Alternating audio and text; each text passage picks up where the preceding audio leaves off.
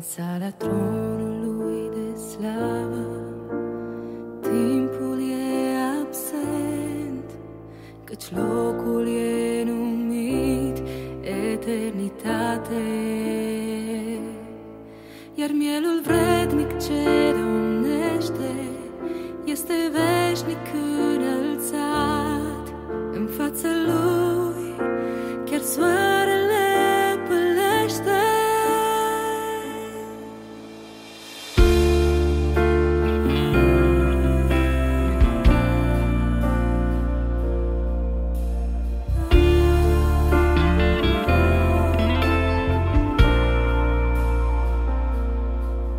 Jurul tronului se închină celestele făpturi, iar glasul lor se